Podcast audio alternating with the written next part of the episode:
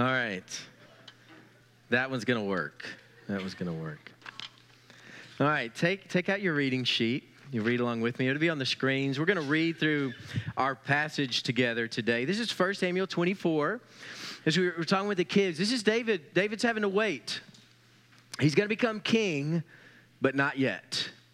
And so this is our text for today, 1 Samuel 24, 1 through 7. Let's stand and we're going to read this together. This then is the text for today. Now, when Saul returned from pursuing the Philistines, he was told, saying, Behold, David is in the wilderness of En Gedi. Then Saul took 3,000 chosen men from all Israel and went to seek David and his men in front of the rocks of wild goats. He came to the sheepfolds on the way where there was a cave, and Saul went in to relieve himself. Now David and his men were sitting in the inner recesses of the cave. The men of David said to him, Behold, this is the day of which the Lord said to you, Behold, I'm about to give your enemy into your hand, and you shall do to him as it seems good to you. Then David arose and cut off the edge of Saul's robe secretly. It came about afterward that David's conscience bothered him because he had cut off the edge of Saul's robe. So he said to his men, Far be it from me, because of the Lord, that I should do this thing to my Lord, the Lord's anointed, to stretch out my hand against him, since he is the Lord's anointed. David persuaded his men with these words and did not allow them to rise up against Saul. Then Saul arose, left the cave, and went on his way. May God bless the reading of his word. Today, you may want to take time to finish uh, 1 Samuel 24 if you haven't.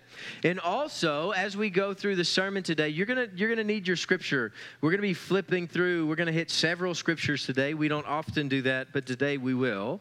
So make sure you have your scriptures ready and ready to turn to those when we get there. Empires in this world come, and empires in this world go. In fact, as we consider history, we remember those great dynasties. There have been many great dynasties all through history. Let me give you a few. Think about the, the Persians. The Persians were one of the largest land empires in the history of the world. They were, they were the first to develop roads and long roads that stretched across continents. They were a, a massive empire, and that empire fell It's been gone for about 2,300 years. Alexander the Great had one of the greatest military empires of all time. Alexander the Great has been dead for 2,000 years. The Roman Empire, we know more about the Roman Empire. We hear about the Roman Empire itself in Scripture. Roman Empire was one of the longest, it, it stretched for nearly 1,500 years. But around 500 years ago, they lost their power. Every empire falls. Even the British, at one point, the British con, uh, controlled about 25% of the globe. One corner, or one quarter of the world was controlled by the British until we got to World War I and World War II. And those wars decimated the British power. Eventually, the empire falls apart. And usually, where it all gets tricky is in that transfer of power. Kings have a hard time letting go. Once, once kings assume power, once dictators assume power, they never want to let it out of their hand. And so when it's time, they have a hard time letting go, and it can decimate the empire. See, I don't want us to make any mistake about the scene that's in front of us in 1 Samuel 24. The scene that's in front of us in 1 Samuel 24 is not just some random scene in the back of a cave in the middle of nowhere. This is a graphic political moment of shifting empires. You know, I think when, when we read this text, we can, we can uh, picture it like it's backwoods camping. They're out in caves, they're out camping somewhere, and Saul comes upon David. But that's the wrong image. This is a moment of the inauguration of the new king of Israel. This is completely political. And this completely political situation is absolutely shaky. King Saul, as you read through this text, he has shown up to the battlefield with 3,000 chosen soldiers. These, these are the select fighters, and Saul has brought 3,000 with him. David is hiding in the cave with 600 guys. And these armies are there to settle a political battle in a well known region that looks pretty similar to the hill country. May have more caves and deep caves. It said in that region, said there are caves that can hold thousands of people deep within them. And so that's kind of the area, that's the stage that's being set up. A battle to become the king of Israel is about to happen. It's all more formal than we realize, I think, when we read the text. Even the whole scene where David cuts off the hem of Saul's garment it's kind of a shock to us that David could and would get into a place where he could cut off a piece of Saul's garment. But in the ancient world, this was a legitimate legal move. It was a type of authorization. It was a recognition of broken relationship. In fact, it was not unusual in divorces for the person getting a divorce to cut the hem of the other person's garment. See, David is making calculated political moves in a shaky situation. Now, we know this. In the U.S., we, we have a, different process. We have inauguration day, we, we have a term limit for the president. We have a formal process to make sure that the passing of the torch happens as well as it possibly could. But that's rare. Uh, uh across the world then, it was, it was completely rare, and it's even still across the world today, it's rare. There are shaky transitions of power happening all over the place. Unless it's the son of the outgoing king, the transfer, transfer of power is usually messy, filled with blood and a lot of crossfire. So you can imagine, you can picture David's 600 men lining up to fight as he cut the hem of the garment. They wanted to take it, and they wanted to take the power now. Because in the back of their minds, they knew seeing Saul come into this cave by himself without protection was as easy as it was possibly going to get. They were even saying that this is an answer to prayer. This is as easy as it could get to transfer power from one king to the next. There he is. He's right in front of us. Without his protection, we can take him out right now. Praise God, this just got simple. A complicated situation made easy for us. But that's not what happened, was it? Instead of David assuming the role of this mighty warrior king, he let Saul slip away. As you read through the rest of 1 Samuel 24, he lets, he lets Saul go. And instead of taking him out and becoming king this day, he gives Saul a speech. And even in David's whole speech, you see the speech in 11 through 15. He's using uh, legal language, building a case against Saul as if they're standing before a judge. This whole scene is far more formal than it seems. And the shaky nature of it is not due to the geography. We picture the, the geography, the setting of the place being kind of odd. But, but that's not the shaky nature of it. The shaky nature of this scene is the humanity. Worldly kingdoms, fueled by human power, are unstable. And they're, they're naturally unstable because they're led by people just like you and me. World leaders like Putin or Kim Jong un or, or, Angela Merkel or, or whoever they are, they, they're all just like us. They, they are broken people in need of salvation. Every empire is led and has been led by people that are filled with greed and pride and lust and gluttony. And whenever you transfer power in any of these earthly kingdoms, you are handing the power over to the same kinds of people broken people in need of salvation, filled with greed and lust and pride and gluttony. They are equally broken individuals who are not up to, t- uh, to the task of leading apart from the Holy Spirit. See, politics are shaky. And America will end up the same way as all of the others. You know, it doesn't, it doesn't matter if the president's a Democrat or Republican. All people are broken. And broken people fail you. That's who we are. We're, we're broken vessels of humanity. Now, Monday, I was reading through Hebrews and God struck me. I was reading through those stories of faith. You know, it in Hebrews chapter 11, when it lists all the great heroes of the Old Testament Abel, Enoch, Noah, Abraham, and it goes on. Turn with me to Hebrews uh, 11, 11, 13.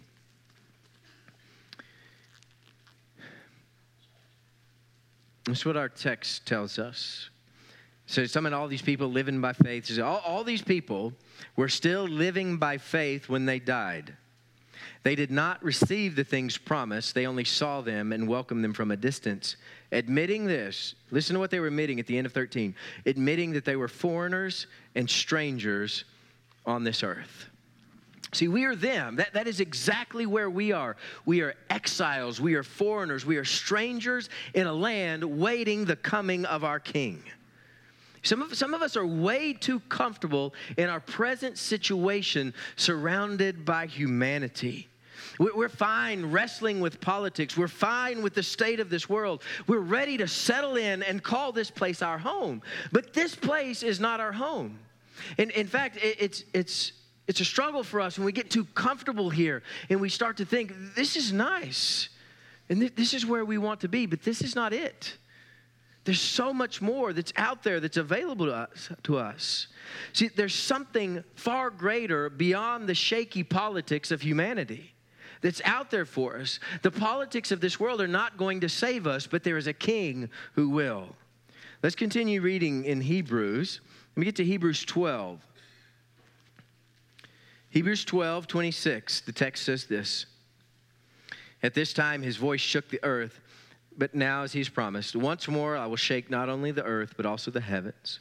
The word once more indicate a removing of what can be shaken, that is, created things, so that we cannot be shaken, so that what cannot be shaken may remain.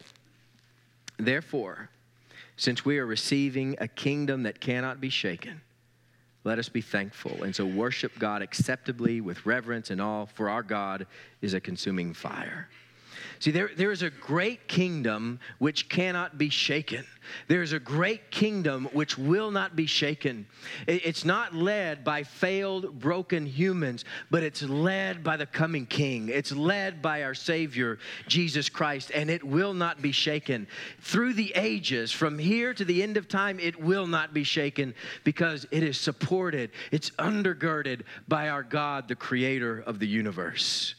You see, if you are attaching yourself to any earthly kingdom, it's going to shake. And it will shake violently. It will one day shake violently as unto death. There's only one unshaken kingdom the kingdom of heaven. And so we're preparing ourselves now for our home a new home, a different home built upon a strong foundation that will last forever that no power of this earth will ever overcome because it has a mighty king who has already defeated death. See, there's so much more to this life than shaky politics.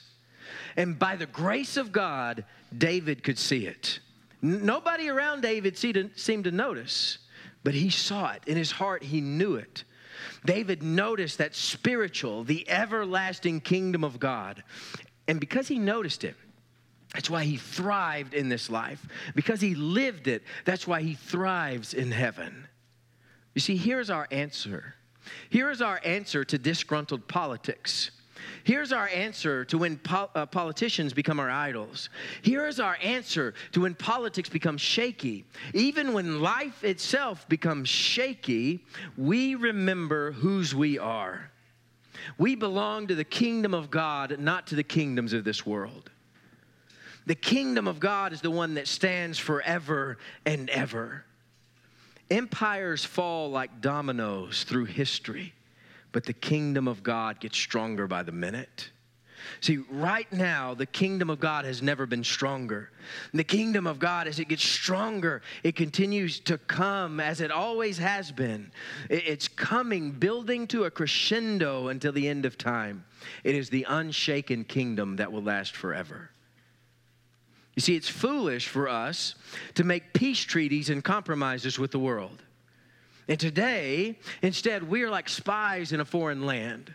This is not our home. Don't get too comfortable with the ways of this world because it is treason in the kingdom of God to become comfortable in this place, like so many of us are. See, David, in this moment, in this scene in 1 Samuel 24, he could have taken that normal, human, political move and taken the kingdom right there. And instead, he chose to go the spiritual route. And he waited. He knew that God was calling him to wait. And so he stopped. As much as he wanted what was front of, in front of him, and even God had even promised him what was in front of him, and instead of taking it, he stopped. Because he knew, could hear the voice of God. God had a plan for his life, that God was nudging him forward into this incredible leadership role. But it wasn't yet time. He could have taken God's plan, he could have sped it up. He could, he could have got it going quickly. But that would have been compromising as the world does. And instead, he chose to wait upon the Lord. You see, we want shortcuts. We, we like to hurry. We, we like to run ahead of God. And running ahead of God is a shortcut that will weaken you to the point of failure. See, God knows, even better than you know, God knows what you can handle. God already knows what you're ready for. Uh, God knows the, the perfect timing for the blessings in your life that are coming. If you run ahead of God and get impatient with our God, you're setting yourself up for failure. And that's what happened. Even good things that are out in front of us, we, we trip and fall when we run ahead of our God. Discipline yourself to learn to wait like David waited. See, he could have reached out and, and grabbed what God had in store for him. But instead of reaching out and grabbing it, he waited for God to hand it over to him. I want us to, to look at a couple of Psalms this morning, too. The Psalms of David. First one is Psalm 25, what you see in, in 2 through 4. Here's David saying this very similar thing. He's talking to God, and you I put my trust, God, and you alone. You get in verse 2, Psalm 25, 2. I trust in you. Do not let me be put to shame, nor let my enemies triumph over me. The one who hopes in you, the one who waits for you, will never be put to shame. But shame will come on those who are treacherous without cause. Show me your ways, Lord. Teach me your paths. He was saying that when, when, you, when you don't wait on God, when, you, when your hope is not out there in God and, and you're waiting on Him, you will fall into shameful places. And the way to stay out of those shameful places and be lifted up as God is, is to just wait on Him. Let Him take care of you. Let God show you the way instead of running ahead of Him. Now, another thing, I, another thing I want us to notice as we read through these Psalms, you'll notice that as you read through the Psalms, there's some Psalms that are really uncomfortable. We call these the imprecatory Psalms. So the, these are the Psalms that, that sound like prayers, and they're prayers for God to destroy your enemies. And, and David often prays these, where, where it almost sounds like he's saying, God, break the teeth of my enemies, knock them in, bring them into submission. And, and it, it, sounds similar to what David does in our text for today because you see, as he's standing in front of Saul and he's giving his speech to Saul, he's sort of looking up to God and saying, God, avenge me. God, make this right. And he looks at Saul and he says, Look at the two of us and you judge between the two of us which one is right in this situation. He's calling down this judgment of God down on the whole scene. And that, that's a difficult thing for, for us to, to wrestle with. And what, what is David doing? So let's turn over to Psalm 35. I'll show you one of these imprecatory psalms. Again, this is a psalm of David. And look at 6 through 8. Psalm 35, 6 through 8. This is David. He's praying about his enemies. May their path be dark and slippery, with the angel of the Lord pursuing them. Since they hid their net for me without cause, and without cause they dug a pit for me, may ruin overtake them by surprise. May the net they hid entangle them. May they fall into the pit to their ruin. This is, this is David praying and singing about the people in his life and calling God to bring ruin on them, calling God to bring a pain on them, judgment on them. He's calling down fire from heaven on these people. Now, I love what Dale Davis said in his commentary. He's talking about 1 Samuel, but, but he brought up these imprecatory Psalms. And, and this, this, is, this is the way he went. He says, if, if we might think, if we prayed this way, it would be a, a terrible indictment on our heart. That if we prayed this way, we would feel like we, we weren't being uh, as Christian, as loving as we should be. But David says these Psalms that ask God to come in and tear down our enemies, they're a sign of true obedience and they're a sign of faithfulness. That, that for one, when we are able to pray with real emotion, and, and, and we're able to set our whole self and everything that's running through our mind, when we're able to come to God and just lay it out before Him and say, God, this is what's on my heart. This is what's on my mind. I know this doesn't sound right, but, but hear me, God. When you're in that place, that's a place of deep faith. When even the worst thoughts of your mind, you can set them at the feet of Jesus and say, Take them. That, that's faith. We're letting God into the inner recesses, every part of our heart and mind. That's a good thing. But even more importantly than that, in this instance, we're just trusting God to hand, handle vengeance or revenge for us. Because we know that we shouldn't avenge ourselves. We're not called to that. But a prayer, like one of these imprecatory psalms, is trusting that God cares deeply enough about you that He will handle those who have misguided you and those who have mistreated you that God is just and God will be a mighty judge and be justice for us when He needs to be. And that He's gonna handle it and He's gonna take care of it. God's gonna bless the righteous and curse the evil ones.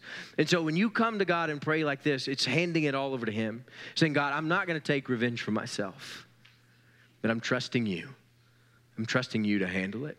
You avenge me, Father. And, and when you pray your heart like this, uh, for those who are against you or those who have hurt you, you're trusting that God's going to handle it just like He promised. And what a blessed place to be where you can take the deepest pain and hurt of your life and you just set it before Jesus. Say, You take it. I can't, I won't. You take it. Avenge me, heal me. And that's what God does. God, God works in that. Let's keep reading through our scriptures. Let's get to Romans now. It, Paul talks about this a similar thing in Romans, Romans chapter 12, 19 through 21. Romans 12, 19. Do not take revenge, my dear friends, but leave room for God's wrath. For it is written, It is mine to avenge, I will repay, says the Lord. But, but David doesn't, uh, excuse me, uh, Romans doesn't stop there. It continues on in 20. On the contrary, if your enemy is hungry, feed him. If he is thirsty, give him something to drink. In doing this, you will heap burning coals upon his head. Do not be overcome by evil, but overcome evil with good. See, that's our response there. Our response is to have confidence in God's word and God's ability to handle it. The call of Scripture on your life is for you to be kind, you to be loving, and God will handle the judgment. Love your enemies. Pray for those who persecute you. Love your neighbor as yourself. Kind of like Danny was admonishing us earlier. Scripture tells us it's easy to love the, the people in your, in your life who love you back. The, the call of faithfulness is to love those who don't love you back. Love them with all of your heart. Let God handle the judgment. Let God handle the revenge. God will take care of you. God has promised that, that He will handle it. God's got you covered. See, when our lives get shaky, we turn to the kingdom of God. The kingdom of God is the only place that we will find stability in this world. The kingdom of God is the only kingdom on the face of this earth that will not be shaken.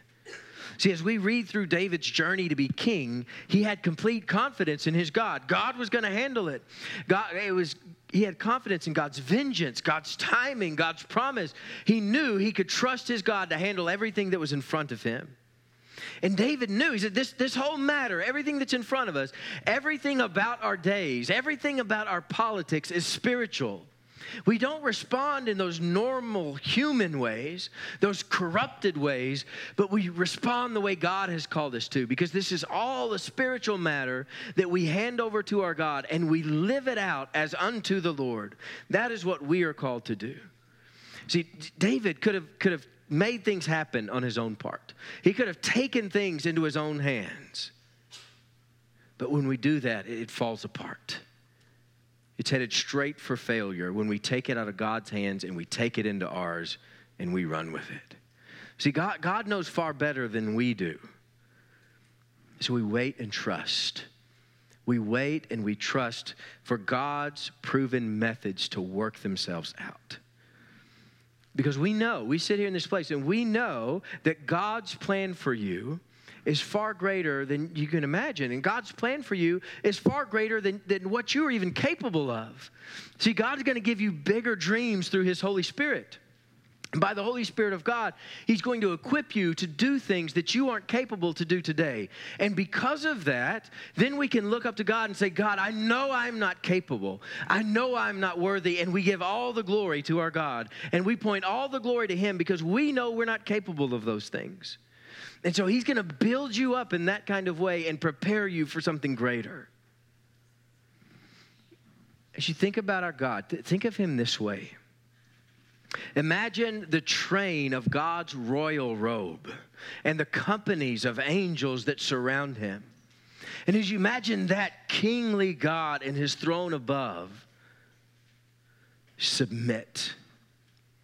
Submit to God today before you submit to any person on this earth. Because our submission is first and foremost to Him. No man that walks the face of this earth, but to our God and we bow down before him because he is our Lord and our King. You see, the, the floor of the royal throne in heaven is our destination. And this morning, that's where we're going to make our way. We're going to make our way right down to the feet of our God and we're going to lay ourselves before Him. Everything, all of the emotions, all of the thoughts, all of the inner resources of ourselves, we're just going to say, God, they are yours and we are trusting you this morning to be our Lord and our King. And so we wait. We wait at your feet.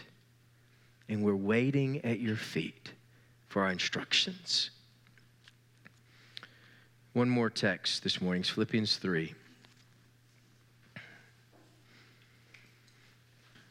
Philippians 3, let's start in 19. There, some at the world, people that don't know God, their destiny is destruction. Their God's their stomach. Uh, their mind is, is set on earthly things. They get into 20. But not us. Our citizenship is in heaven, and we eagerly await a Savior from there, the Lord Jesus Christ, who by the power that enables him to bring everything under his control will transform our lowly bodies so that they will be like his glorious body. Our citizenship is not here here we are like strangers in a foreign land, but our citizenship is in the kingdom of heaven. Praise God. Let's pray together.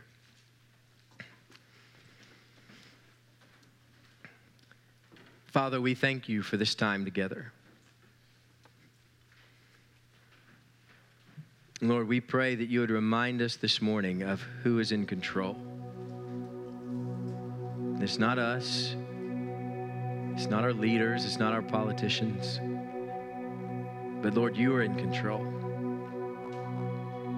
And from your throne in heaven, you are taking care of us, watching every step of our way, hearing every concern of our heart. And Lord, you reach down from heaven and you nurture us. We thank you. We praise your name this morning because you are faithful. In the name of Jesus Christ, we pray. Amen.